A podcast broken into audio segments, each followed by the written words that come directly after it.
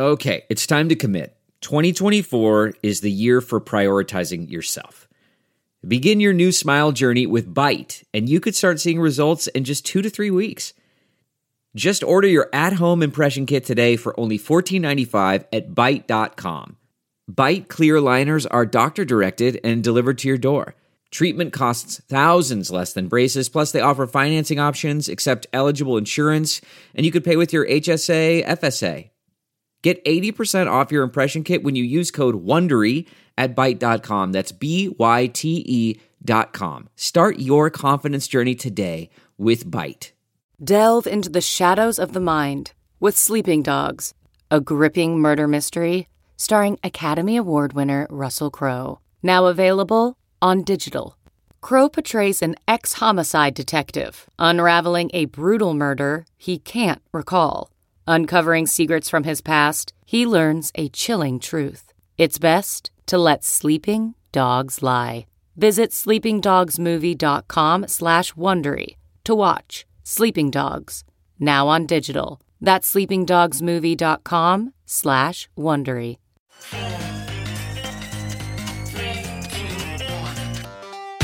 Welcome back to The Breakdown with me, NLW. It's a daily podcast on macro, Bitcoin, and the big picture power shifts remaking our world. The Breakdown is sponsored by Nexo.io, Abra, and FTX, and produced and distributed by Coindesk. What's going on, guys? It is Monday, January 24th, and today we are talking about why, after an extremely bloody weekend, the crypto market is going full bear. Before we get into today's topic, if you're enjoying the show, go subscribe to it, give it a rating, give it a review, or if you want to get deeper into the conversation, come join the Breakers Discord. You can find the link in the show notes, or you can go to bit.ly slash breakdownpod. We've got discussions going about everything from macro to markets and beyond, and I know that you'll have a good time there. Finally, disclosure as always, in addition to them being a sponsor, I also work with FTX. Now, the markets are, as you well know and will need no reminder, very, very painful right now. Arthur at Defiance Capital tweeted Throughout my five years of crypto investing experience, this is the move that caught most pros and whales offside the most. Was not expecting a 60% drop from the peak without a single 20% bounce massive supply demand driven sell off without significant liquidation cascade. Jason Choi, who invests with Spartan, agreed, saying, plus one.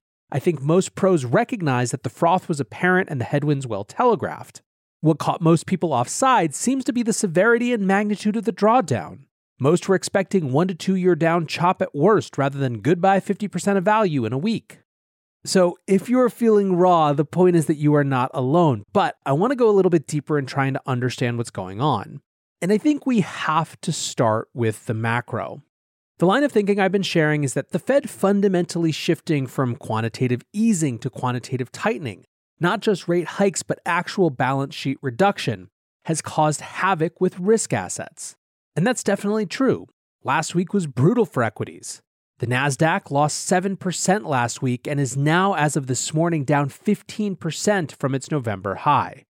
Remember, half of all NASDAQ companies are tech companies, and 40% of NASDAQ has fallen 50% or more since November. Some companies are facing even more pain, with Robinhood down 11% today and 86% overall from all time highs. Now, of course, most people's interpretation of this has been about inflation. The Fed is expected to raise rates three to four times this year to fight inflation and is moving again from balance sheet expansion or QE to balance sheet reduction or QT. Rising interest rates change the price of risk stocks like tech stocks and by extension of other risk assets like crypto. Now, we've been over this quite a bit, but there is another macro element that's also invading the discussion in a major way, and that is, of course, fear of an armed conflict in Ukraine. Now, the situation in the Ukraine probably deserves a whole episode. If you haven't had a chance yet, I'd go back and listen to a few of the recent shows on hidden forces. Demetri's had some great guests talking about exactly this lately, but TLDR, Russia wants NATO to 1. pull back forces from Eastern Europe, and 2. give guarantees that they won't extend membership to Ukraine, which would reverse a 2008 pledge to let Ukraine and Georgia in.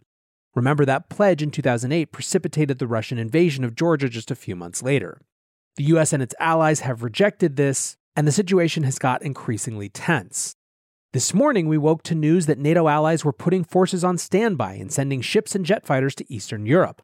Denmark is sending a frigate and four F 16 jet fighters to Lithuania.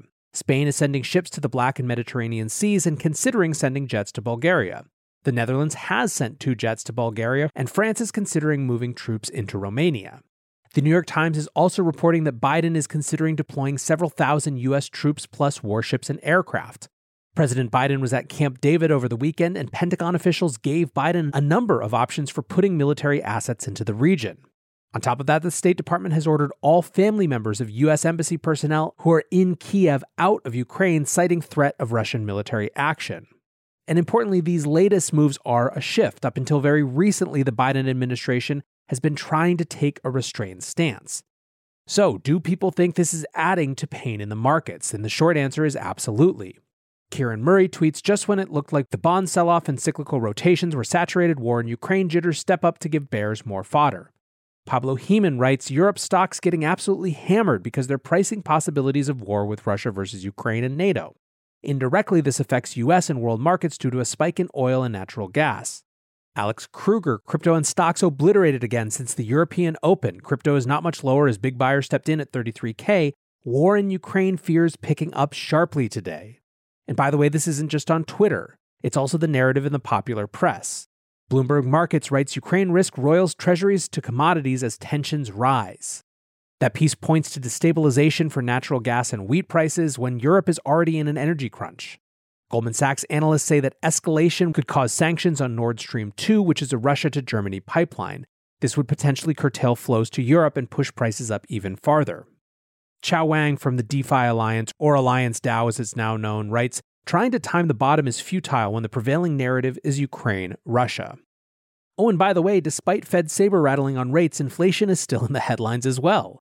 Bloomberg again writes red hot inflation grips pockets of US Midwest and South with rates over 9%. Basically, the center of the country is getting slammed, and it's not hard to tell why. The economy there is twice as concentrated on manufacturing, they spend more on goods than services, and goods have seen bigger price increases than services, and they also spend a much higher share of their income on gas and cars. Nexo is a trusted and easy to use crypto platform where you can buy cryptocurrencies at the touch of a button and start earning up to 17% annual interest that is paid out daily. They support all of the major assets on the market and even allow you to swap one asset for another or borrow cash against your crypto without selling it. Nearly 3 million people in over 200 countries trust Nexo with their digital assets. So whether you're just getting started or you're a seasoned pro, get the most of your crypto today with Nexo at nexo.io. Today's episode is sponsored by Abra. Join over 1 million users and conquer crypto with Abra, an all in one, simple, and secure app where you can trade over 110 cryptocurrencies, get 0% interest loans using your crypto as collateral, and earn interest with up to 14% APY on stablecoins and 8.15% APY on Bitcoin. Visit Abra.com or download the app from the Google Play or Apple App Store today. Abra, conquer crypto. The breakdown is sponsored by FTX. FTX is the safe, regulated way to buy and sell Bitcoin and other digital assets. Trade crypto with up to 85% lower fees than top competitors. FTX US is also the only leading exchange that supports both Ethereum and Solana NFTs. You can trade NFTs with no gas on FTX US, and gas is subsidized when you withdraw off the platform. Help support the breakdown and visit ftx.us today. That's ftx.us.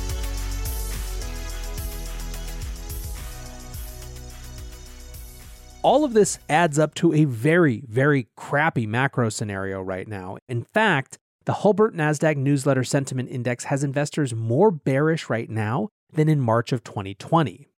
Su Zhu from Three Arrows Capital tweeted, I was undeniably wrong about how much crypto could fall from macro contagion. Now, a few things as we dig into this. First, let's talk a minute on correlation.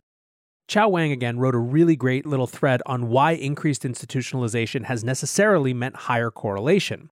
Quote, Institutionalization of crypto means higher, not lower correlation to legacy market. Higher correlation means fewer and fewer people actually have an edge timing the market. The game that most retail speculators should play, therefore, is long term investing. Why does institutionalization lead to higher correlation? There's a few reasons.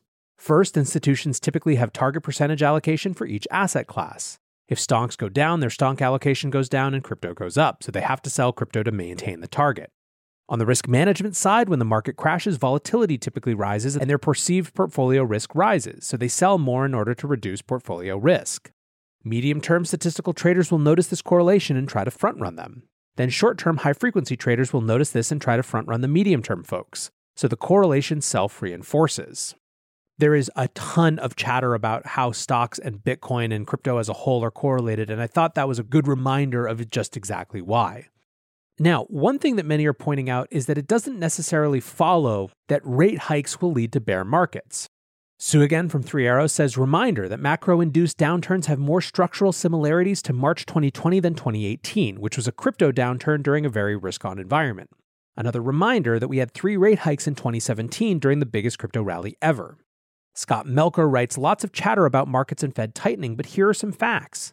Historical data would indicate hikes are priced in and markets should actually perform well in the not so distant future. When hikes start in March, question mark? There have been 12 tightening cycles and here's what happened. Stocks went up 11 times, down once. Yep. When midterm elections are happening, performance is even stronger because politicians like to, you know, get reelected. Caveat is that the bulk of midterm years have been historically down and volatile, with prices ripping in the final three months and into the next year. Right before and after the actual election goes full bull. This time could be different. The situation is not the same. There are endless variables. Just offering some historical context and data because I was quite surprised when I dug in. Of course, ultimately, it's not just rate hikes that the market is reacting to, it's the prospect of balance sheet reduction. Tasha, who's been getting a lot of pickup for her macro commentary, writes rate hikes don't kill risk assets. Reversal of quantitative easing does. Check what happened to stocks 2015 and 2018 when Fed turned off the tap. Arthur Hayes wrote about this as well. The former BitMEX CEO wrote a piece on January 6 called Maelstrom, and while many were dismissive of it, Nik Bhatia summed it up this way. Hayes believes we are heading into a quote string of trading days as disastrous as 16th March 2020, as a result of quote the Fed reducing the growth of their balance sheet to 0% and subsequently raising rates 1 to 3 times in 2022. Hayes also doesn't think investors get the relevance of macro, writing, My read on the sentiment of crypto investors is that they naively believe network and user growth fundamentals of the entire complex will allow crypto assets to continue their upward trajectory unabated. If Arthur's right, it could get bleak before it gets better. But there are still a lot of folks out there who think that the bear sentiment and the fear have gone way too far. Jeff Dorman from Arca says it's one thing to front run some obvious and negative news because markets are forward looking. It's quite another to start a full blown panic three months before anything ever happens. Way oversold. Not to mention, as we pointed out last week, the early years of a hiking cycle are usually bullish for risk assets, and only at the end of the tightening cycle do risk assets tend to sell off if the Fed goes too far too fast. The likelihood of straight down declines in a few weeks' time in the face of a long three year plus tightening cycle is very low. Now, in addition to Dorman's thoughts, there's also some skepticism out there that the Fed is going to be even able to see this through. App Musing Trader writes current FinTwit mood. Know how usually the Fed hikes, then hikes again until something breaks? Well, what if this time breaks before they even start hiking? Still, overall, like I said right at the top, it is a bearish mood out there, and a lot of people feel like we are on a precipice. Jim Bianco on Saturday wrote, I see the SPX at an inflection point right here. If the trend is still up, the decline stops now. If not, the next break marks a full blown bear market. In the last 48 hours, we are finally starting to see a bond risk off rally. I take this as a signal that now the bond market is getting worried about the stock market, so a risk off bond rally is underway. If stocks are still in a bull market when the bond risk off rally emerges, that is the end of the stock market decline. It should be over now. If this is a new bear market, the bond risk off rally means things are really about to get ugly and a full blown equity bear, down 20% or more, is underway. If so, the Fed is about to unleash tightening to stop inflation and if that means sacrificing the stock market, then so be it.